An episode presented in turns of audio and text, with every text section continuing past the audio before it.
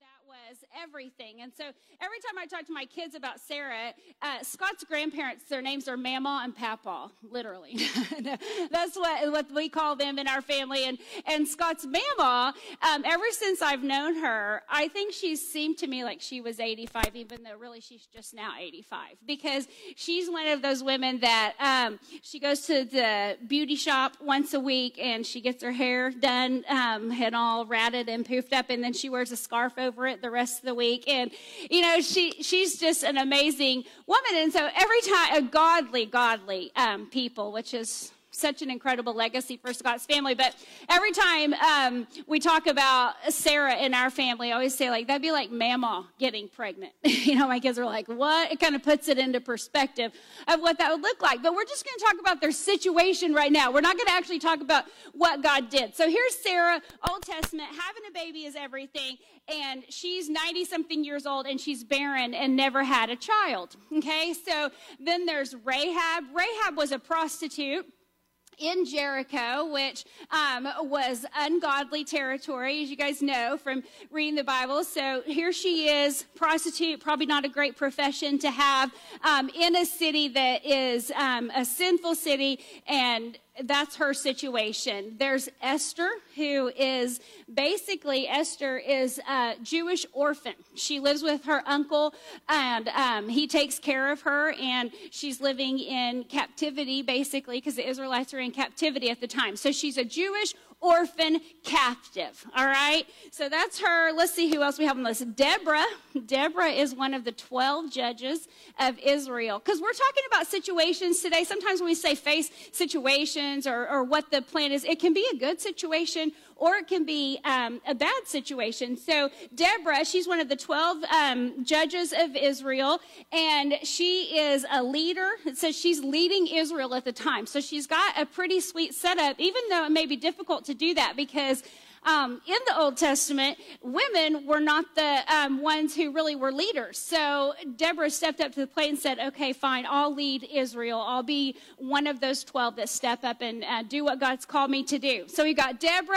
We have Ruth, and Ruth, there's a whole book dedicated to Ruth. And Ruth Ruth basically was a Moabite woman. And the Moabites, this is what the, um, if you like look at history, were like the wash basin is, is what their people were known as. So what that basically meant was it was like the deal back in the Old Testament and New Testament, like when you came in because you wore sandals, like you washed your feet. And so um, the water was muddy, dirty. Y'all know it's like. You've, anybody been working in your backyard the last few? Um, I think I spent more on my backyard getting ready for prom than I did on the prom dress. you know, anybody else like that? So um, they were known as the wash basin, and if that tells you the kind of reputation that Ruth would have. Now, um, that didn't mean that she was a bad person, but that's how everybody else saw her, which is an important thing to note. Um, you have Mary, the mother of Jesus. And so Mary, she's living in, she's a teenage girl, and she's living in a Roman controlled Israel, basically, is where she's living. So all of these women had um, situations that may be favorable, maybe not favorable. So I've given you the setup for that. And this week, you know, as I was working on my message, and, you know, you just like, it's a weird thing to work on a message. Let me just say that. It's a weird thing to be like, okay, um, is this going to turn out? Even when I'm like standing back there, you go, okay, God, is, what are you going to say? You know, you think like you know what you say you're going to say, but you go, what do you want to say? Is this really going to work out? And as I was sitting there at my house, I'd been in my backyard and I'd been thinking in my backyard and I'd been at my kitchen table and been thinking at my kitchen table, you know, and I sat down one more time. I'm like, Lord, what do you want to say? Like, what do you want to say? And I just felt these words come to my heart so um, clearly. And it's point number one. And it says this defining moments are not the things that happen to us. Defining moments are not the things that happen to us. Okay, so so many times, and I just was like, okay, that's good, Lord. I typed it on my computer, you know. That so many times we take the things that happen to us and we let them define us. Maybe it's a failed marriage. Maybe it's an addiction that snuck up on us and um, we didn't ever see it coming, and now we're in the midst of that. Maybe it's a financial crisis. Maybe it's a delayed dream that you thought, I'll be here at this point in my life, and I'm not there yet. Uh, maybe it's a sickness, and all of these things. We face these situations in our life, and we begin to let them define us. And then, because our inaction lets them define us and lets them say, oh, you're an alcoholic. Oh, you're a divorcee. Oh, you're a bad parent because you have a wayward child. Or, um, oh, you're financially blessed. So now you're on the top of the, um, the totem pole instead of the bottom of the totem pole. And, and so we begin to look at ourselves through these things that happen to us. And when we begin to do that and look at those situations, we let them begin to define us. And we begin to let them put those labels on us. Failure, um, bad parent, unable, I can't reach my dreams. And that, God is saying today, is not what defines you. Because we're going to go through life and we're going to face situations and we're going to face things that are hard. And we may even face things that are big blessings to us. But if we let them define who we are instead of letting God's word and what we choose to do in those define us, then we start seeing ourselves and we start seeing the world incorrectly. Let's look at these people um, and see what they, what their definition, what they could have done. So you take Sarah. She's a barren person. She's someone, and God comes to her and He says, "I want to give you a child." Well, if she would have let herself be defined by her barrenness instead of by God's promises, what would happen today? Where would Israel be today? If we would have looked at Esther and Esther would have said, she had a good situation. She had a good setup. The king liked her. He brought her in to replace Queen Vashti. And so she could have been like, I'm not putting myself in danger for the Israelites. I've got it good in the castle. I've got it good as the queen. But she chose to step up to the plate. What if Rahab said, uh-uh, I'm going to tell on them and not uh, for the spies that are coming in to Jericho? I'm going to tell on the spies. And I'm going to, because I'm a prostitute and I can leverage that. But they didn't do that. They didn't let their circumstance that they had define them. Here's what they let define them. You guys go to number two in your notes. It says this in God's sight, this isn't number two yet, but in God's sight, it was not the, def- the event that defined them, it was the way that they chose to react to that event that did define them and did define their future. Number two is this defining moments are the choices we make when things happen to us. Defining moments are the choices that we make when things happen to us. And we have control over that by the faith that we have. Sarah said, Okay, I'll have a baby. I'll let, um, you know, if Scott's grandma walked in here today at 85 years old and she was pregnant, what would y'all think?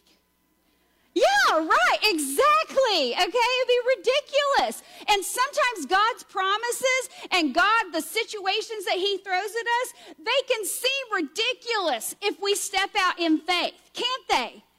And that's exactly what Sarah said. I will step out in faith. Uh, did she get it right the first time? No. The first time, what she actually did was she gave her servant to Abraham, and then they had a baby named Ishmael, and that's who the Arabs and the Palis- or the Arabs and um, the Israelites are still fighting to this day because of that baby because she messed up. But then she got herself together and she said, "Okay, because God's grace." Let me say this: even sometimes in those defining moments when we mess up and we make the wrong decision, God's grace is even still bigger and still um, larger than the mistakes that we make. Because God, Sarah makes this mistake. They have Ishmael through this servant Hagar, and God comes back to them and says, Okay, you are going to have a child. This isn't it. Stop trying to make things happen on your own and trust me. And they're like, okay. And so then they have the child of the promise. Then they're obedient. And they have Isaac, this child. So let me say, I think that's such a great example because you may have a situation in your life and you may not react to it right the first time. But you know what? God doesn't give up on you. Like, just process that and take that in. God does not give up on you. God's grace is always bigger. His plans are always full of more love than our mistakes. So it was Sarah and Abraham's choice in the midst of that crossroads. At that why, they got to choose do I trust or do I go my own way? That was their defining moment. Rahab got to choose do I hide the spies and do I trust God? Because if you look at the text, it says that, um, that she had heard about the God of Israel. She had heard about the God of Israel and she knew who he was. And so let me tell you, you guys have heard about the amazing things that God can do, but you may not have taken the choice to go the hard route and hide the spies. But she chose to say, I'll hide the spies instead of like blowing the whistle and because of that, her whole family was saved. They said, bring the whole family in. And listen, she was a she was from Jericho. She was a prostitute. And do you know who she ends up being the mother of? She ends up being the mother of Boaz, who is the great grandfather of King David, who Jesus descended from. So she had a why in the road. Can I make the hard choice? Can I let that define me even though it's hard? Or am I going to stay a prostitute and let that define me my whole life? But she chose to do the to do the thing, the faith thing that God was calling her to do. And her choice and decision brought blessing through the rest of her life and through her descendants' life and through our life, basically, because her descendants were Christ. Esther, what did she do? She chose. She said, Well, you know what? If I go into the king, here's the defining moment. Mordecai is saying, hey, you need to go in there and you tell him that uh, this whole plan that Haman has hatched to kill all the Israelites, you need to go in there and do something as the queen. Okay, and back then, basically, you couldn't go to the king. I don't know if you guys have ever read this or not, but you couldn't go to the king because, so here's the king. He's sitting with his golden scepter, right? And just hanging out all day. And so if Esther goes into the king to just chat it up, right? And the king does not like, he doesn't go, oh, she looks really good. Okay, I'm going to extend the golden scepter. And then she doesn't die okay? If she comes in and he's like maybe in a bad mood that day, he's not in the mood to see Queen Esther, he's eating dinner, he's hanging out with his friends, whatever, and he doesn't do the golden scepter thing, then she dies. And it would be very realistic for her to think that she was going to die because he had just killed Queen Vashti right? He just killed her for basically defying him. And Esther going to him would be basically defying or going against the grain of how that was supposed to be. But she said, okay, fine. I'll fast and pray. Has God ever called you to fast and pray? And you're like, I'm too hungry to fast, Lord. this is going to be too hard, right? About 10 or 12 years ago, I drank Diet Coke my entire life and since sixth grade. And um, we were doing this fast at our church. And I felt like the Lord was like laying on my heart, like, um, I want you to fast Diet Coke for a whole year. I'm like, the fast is only for a week, Lord. you know, weren't you listening to the pastor? Um, you know, and it was like, no, we need to fast Diet Coke for a whole year. And so I told my friend, I'm like, I think I'm going to fast Diet Coke. And she said, for how long? And I said, the whole year. you know, it was a crazy thing. And it was hard to do. But from that, I've never had a Diet Coke again in like 12 or however long years ago that was. And I felt like that was something that God wanted me to give to Him. It's not always easy to take those routes. And so she said, okay, have everybody fast and pray. I'm going to fast and pray and I'm going to go in before the king and I, I will plead on Israel's behalf. And so they did that. They fasted. They prayed. They did all that stuff. She goes in to the king and he extends the gold scepter. And if you guys have ever read the book of Esther, all um, of basically the bad people that were going to go against Israel were killed and God saved Israel. And it was for one woman's act of faith that God saved Israel. Because today we're talking about, I got it from my mama. You know, that's basically the theme for today. And let me say that these decisions that we make, these defining moments that God gives us the opportunity to have in our life, they don't just affect us. These defining moments affect our legacy. They affect our descendants. They affect the people around us for what God wants to do in their lives. And Esther is a perfect example of that. But she could have chosen to say, uh uh-uh, uh I am living it up in the king's palace. I am not going to do that. I'm not putting my life in danger. So it's not just bad situations, it's good blessings that God gives us and asks us to leverage for Him. And it's our choice whether we let that define us. We let us define us as a godly legacy. Who's the next one? Um, Esther, we've talked about Ruth, Deborah. I'll just say Deborah, she's my hero because I'm sure she it was hard for her to be the person that she was in Old Testament times. And God comes to Deborah. I know these are a lot of examples, but it's so great to build the case for that because like I said, it transposes to our life and what God wants to do for us. And Deborah is called to be this leader. God may be calling you, some of you ladies, to be a leader in a certain area in your job, maybe even um, with your neighbors or your coworkers or take some spiritual leadership in your family if that needs the case at the moment to do those things. And it's not always easy to do that. And Deborah said, you know, basically God says, go, you can defeat Sisera, you can defeat the whole army because Israel would be oppressed and then God would raise up a judge and then they would be delivered and then they'd sin again. And so they'd come another people and they'd oppress them to teach them a lesson. And so Deborah's just in the cycle of this whole thing. It was before Israel had a king. And so she said, uh, God's going to deliver us into the hands of Sisera. And so she goes to Barak and she says, Go, lead the army. And he says, No, I want you to do that. She said, Oh my gosh, do I have to do everything around here? Just kidding. Anybody ever said that, woman? and so, you know, she gets up and she leads the army, you know, and they defeat Sisera, drive a tent peg through his uh, temple of his school, and they defeat him. And then let's look at the last one, Mary. Mm. Mary's a teenager. She's in Roman captivity, basically. And an angel comes to her. She's not married and says, I want you to have the Son of God. I want you to have the Son of God. All right? So let's just count this up. All right? Let's see. My daughter, she's uh, 17 years old. Okay? Do you think if she came to me and she said, uh, she said, everybody's with me on this, right? okay. And she said, an angel came to me and I am pregnant, but I am a virgin. what do y'all think I would say? And what do y'all think Scott would say? Maybe that'd be a better one, right? I would be like, you know, good try, nice try. Uh, we know you're a pastor's kid, but, uh, and you know, and so Mary, like, she's weighing all of these consequences in her mind of the why and the road. Okay, here she is. An angel comes to her and says that she's got a choice to make. The situation didn't define her, the choice she made in that why defined her.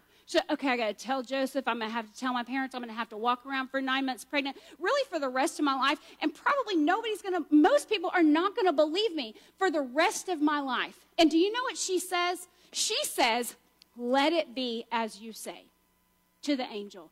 Let it be as you say boy, if we could have the same heart when God births a vision in us, when God calls us to do something, when we're faced with a decision in our life or a bad circumstance or a good circumstance, if we could be the church that says, let it be as you say, God. I'm going to let my decision and I'm going to act in faith be my defining moment. That's going to be my defining moment. And we could rise above the lies of Satan that say, this thing that's happened to me defines me. This negative thing, this divorce, this addiction, this sickness, this financial disaster, this wayward child, whatever the you put your label on it and say, no, that does not define me. God's word defines me, and I'm going to make my choices based on what God's word says about me. Those are our defining moments. Those are the things where we can look back and we can go, I have lived a life defined by making the name of Jesus famous in everything that I do. Because when we do that, it draws other people. And God created us to make a difference, to make a purpose or have a purpose in this life. So when we begin to live that out, there's no greater fulfillment than doing that. There's no greater fulfillment than doing it. So you may say, okay, I'm committed to this defining moment thing. I'm committed to making these choices and decisions. I understand now that it is not the thing that defines me, it's the choice I make that defines me. But then, point number three of this message says, um, w- well, before I say what point number three is, what if it doesn't work out how you want it to work out? Because boy, all these things, I'm like, woo, praise the Lord, and defining moments, and Israel was saved, and Mary had Jesus, and you know, Rahab was rescued. And so all of these I kind of gave you like the woo woo, right? But what if it doesn't turn out? What happens when you trust God and it doesn't turn out? Write this down. Number three, trust God for the end result. Trust God for the end result. And I mean like the end, end, end result. Not like the end right now result, but the way far end result. Because we are so temporary. You know what? Like, God, I need it to work out like, okay, maybe I'll give you a year, Lord, or I'll give you a couple years, or, you know, whatever. But God is saying, no, trust me until the very end. Uh, look at this scripture in Hebrews 11. It says this, Hebrews 11, 13 all of these, okay, it's just gotten through talking about, you guys, if you may have heard this before, that um, Hebrews chapter 11 is called like the chapter of faith, the hall of faith. And it goes through and it lists all these people who had amazing faith. Abraham's in there, Noah's in there, Rahab's in there, all these people, okay, and it lists all of their stories. And then this is what it says about it all these died in faith. This version right here, when you see, um, those italics right there that this is the amplified version if you guys are ever studying out of scripture and you can change it around in the bible app and go to different versions the amplified version is a great version to just cross reference not a reading version but it's a great reference if you're like what is the deeper meaning because this is like true um, and a closer interpretation to like the original greek and hebrew so amplified is a great one to kind of cross reference what you're talking about and it says, All these died in faith, guided and sustained um, by it. This is the important part. Without receiving the tangible fulfillment of God's promises, only having seen, anticipated them, and having welcomed them from a distance, and having acknowledged that they were strangers and exiles on the earth. Okay, what does that mean? You leave that scripture up there? What that means is, is that a lot of these people, they didn't ever get the blessing from it. They did it by faith, knowing that it was for generations that were down the road. And it was enough for them to honor God in their faith, knowing that God works it out in the end. God owns it all. God is the one that's in control. Um, so, things, let me just say this because this is such a huge disillusionment for Christians. When something happens in their life and they pray and they ask God and they believe God and they're trusting in His promises, and then it ends up not turning out the way that they thought. And people say, God didn't come through for me, God, God didn't answer my prayer. Well, this, this, is, this is tough stuff of faith. God doesn't always answer prayers the way that we want Him to answer them. But that doesn't mean that He's not working on our behalf. We can't just, trust is not trust at all if it's just trust in the good times. Trust is trust through all the times.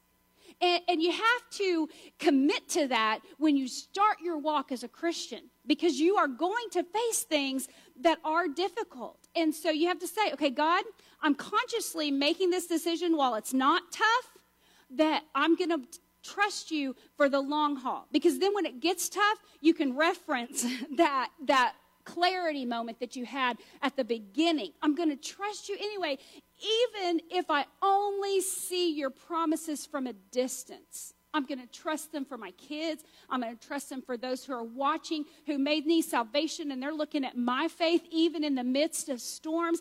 I'm going to trust you till the end. I'm going to trust you till the end. That, that's what we do. We have faith in the end. And, and that's not always an easy thing. And then the last thing how do we get ready for defining moments? How do we get ready? Um, you have to prepare. You got to prepare for defining moments. Okay? It's just like if if I am not running every day, I'm not going to go run the Memorial Marathon, right?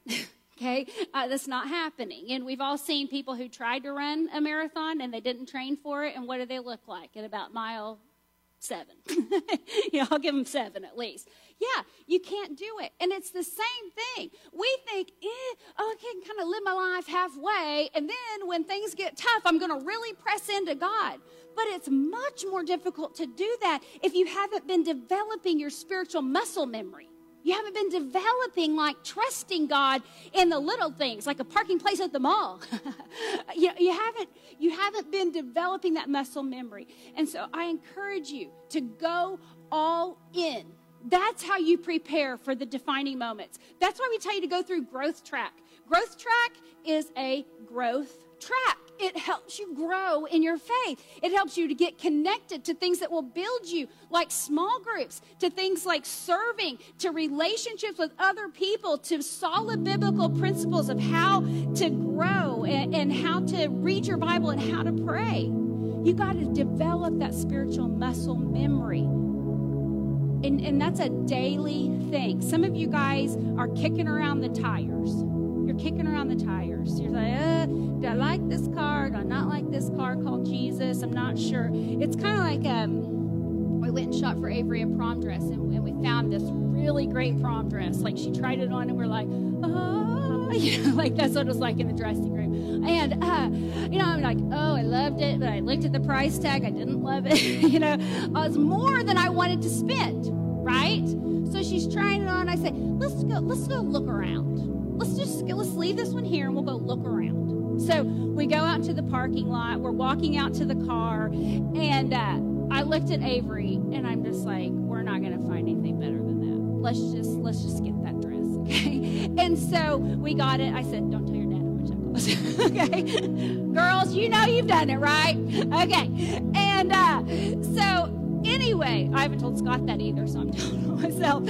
Um, anyway, went and bought the dress. And let me tell you, last Saturday night, when she put that dress on and she was all ready for prom, like, I, I was just like, I could, I mean, I just could not stop looking at her because I just thought, I mean, of course, she's my daughter. That is so beautiful, right? And that's how it is. You get in here in church, and you're like, gosh, that feels so good. It feels so good. And I feel so clean. I feel like so encouraged.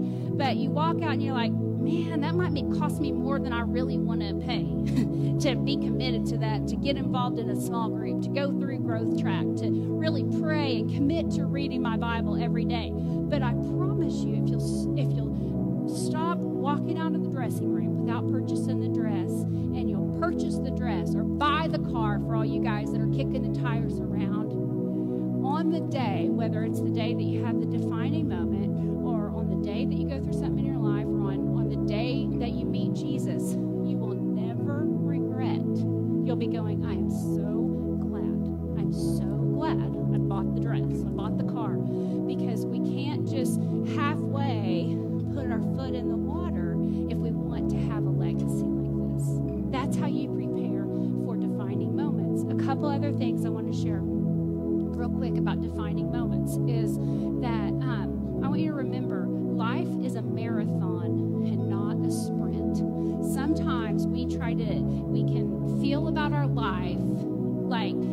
it is in this current moment. And, and God's saying, no, it's not the current moment, it's the long haul. You know, Scott calls me a micro cheer. If we watch the Thunder game, I'm like, oh, we're losing. Oh, we're winning. Oh, gosh, we're losing. You know, and I'm just like this emotional mess. He's like, Jenny, it's four quarters, okay? This is only the first quarter. And I'm like, okay, I can just relax because I'm a micro cheer. It's like in the moment, in the moment. And some of us are living our lives like that instead of going, no, I'm going to trust God for the long run. This may stink right now. This may really stink, but I believe that God is working for my good and that he I'm going to overcome and that God's got me. And I want to share these scriptures because I did not share these and this is super important. And I got to hurry because I'm long-winded. But um in Joshua, will you guys put that up there? It's in the point before Joshua 24 14.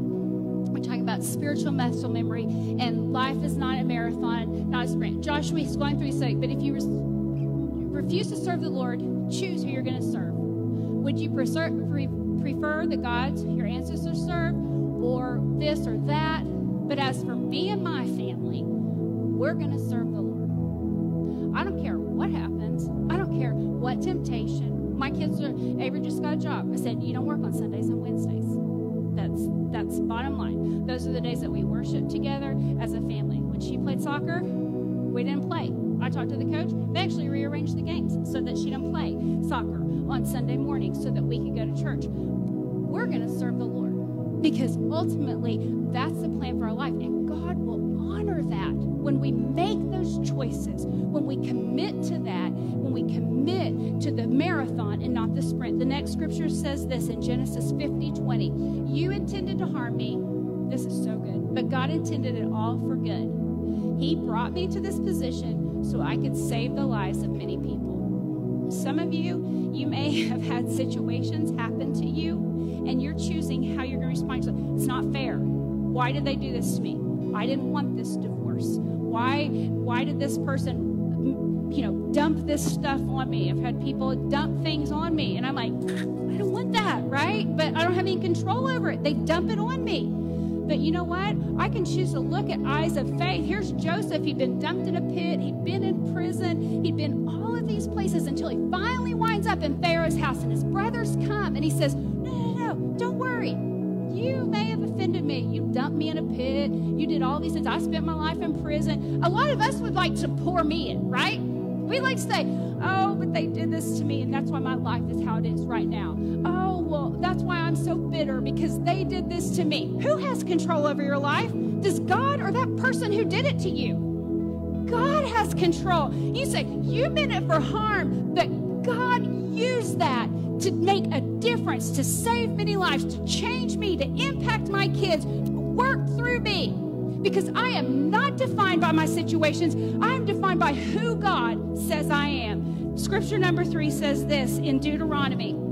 If you listen to the commands of the Lord your God that I'm giving you today, if you listen, if you follow them, if you trust, if you have faith, and if you carefully obey them, the Lord will make you the head and not the tail, and you will always be the top and never on bottom. Can you grab hold of that in your spirit? No, you may not be the richest, you may not be the most popular, you may not be, but God's talking about spirit things.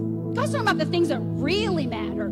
You're going to be the head and not the tail. You're going to be on the top and not the bottom whenever you put your life in your hands in God. Okay, and then the last one says this in 2 Peter 1 3. Because it's hard to do that. And this is important for us to take hold of our faith. And I want you to know this. For his divine power has given us everything we need for life and godliness. God's equipped you. Don't play victim. Don't play like I can't do it. Yeah, sometimes you got to pull yourself up by your bootstraps and say, I'm going to do this. I'm not going to lose. I am going to overcome because the God's word says he's given me everything I need. So I'm going to choose to believe that no matter how I feel, no matter what somebody's done to me, no matter what crappy situation comes in my life. I probably shouldn't say that word on the platform, but sorry. Okay. That God is for me and I believe it and I'm going to make my decisions and I'm going to act on that and I'm going to have the things that God says about me and the faith that I have define me. That's the kind of person I'm going to be. That's the kind of Christian I'm going to be.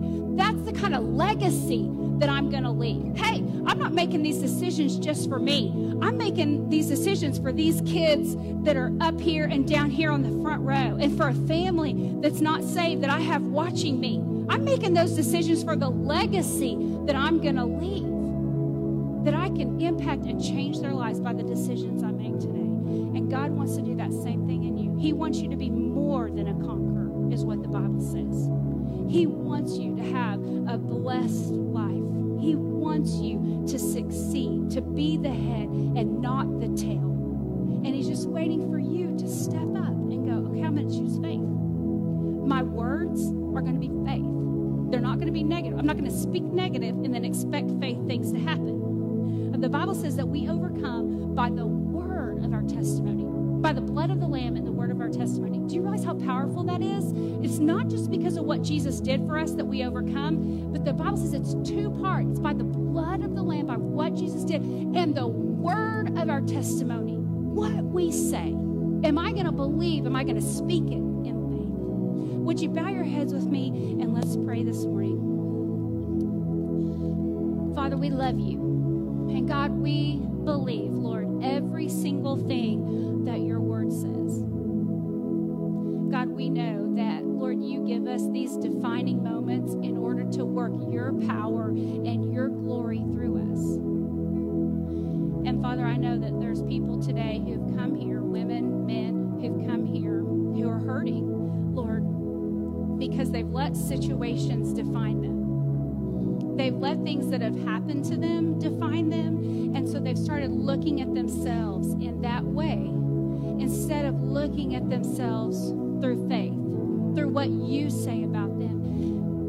God, today I pray that you begin to restore that hope. I pray, Father, that you begin to restore, God, their belief, God, in who they are in you. I pray, Father, that they begin to take hold of that and no longer let Satan hold them captive to those negative labels, to those negative things, God. And they'd stand up, Lord, in who you have called them to be. This morning, if you feel like just keep your heads back, if you feel like, man, that's God talking to me, I've kind of succumbed to that, believing that about myself. And I, I need to rise up in faith. And I'd love for you to pray for me. I want to take that step. Um, when I count to three, I just want you to raise your hand and just say, That's me. I'm not going to call you up here. I'm not going to, you know, make you stand up or anything like that. I just want to agree with you this morning that that you're having a turning point in your life today. And you're saying, I'm going to take hold. So when I count to three, will you raise your hand and we're going to pray together? One, two, three. Will you raise your hands? Absolutely. Yeah. Everywhere people are raising their hands. God sees that. Yeah. I see your hand. You can put your hand down. Anybody else? You say, That's me. I need to rise up in faith today. I need to take hold of what God has for me. Absolutely. I saw that. As I pray, you just, you can whisper it, you can say it in your heart, whatever you want to do. But God has you here today for a reason, and He already sees that step of faith that you're taking. And I just, I want to encourage you to move on that step. Let's pray. Father, God, thank you. Lord, that you're faithful, that you're a restorer, God. That, Father, there, there's no thing that can happen to us or that we can do, God, that can keep us from your destiny for our life. And so, Father, today I pray, Lord, for each one of these who've raised their hand, God, that, that Lord, you'd show them this morning how much you love them, how you adore them, God. God, how you have great plans and that those plans have not changed, that you would renew their hope in their future. Help them to realize life is a marathon, not a sprint. I pray, Father, help them to commit to growing, commit to start taking steps, Lord. Father, we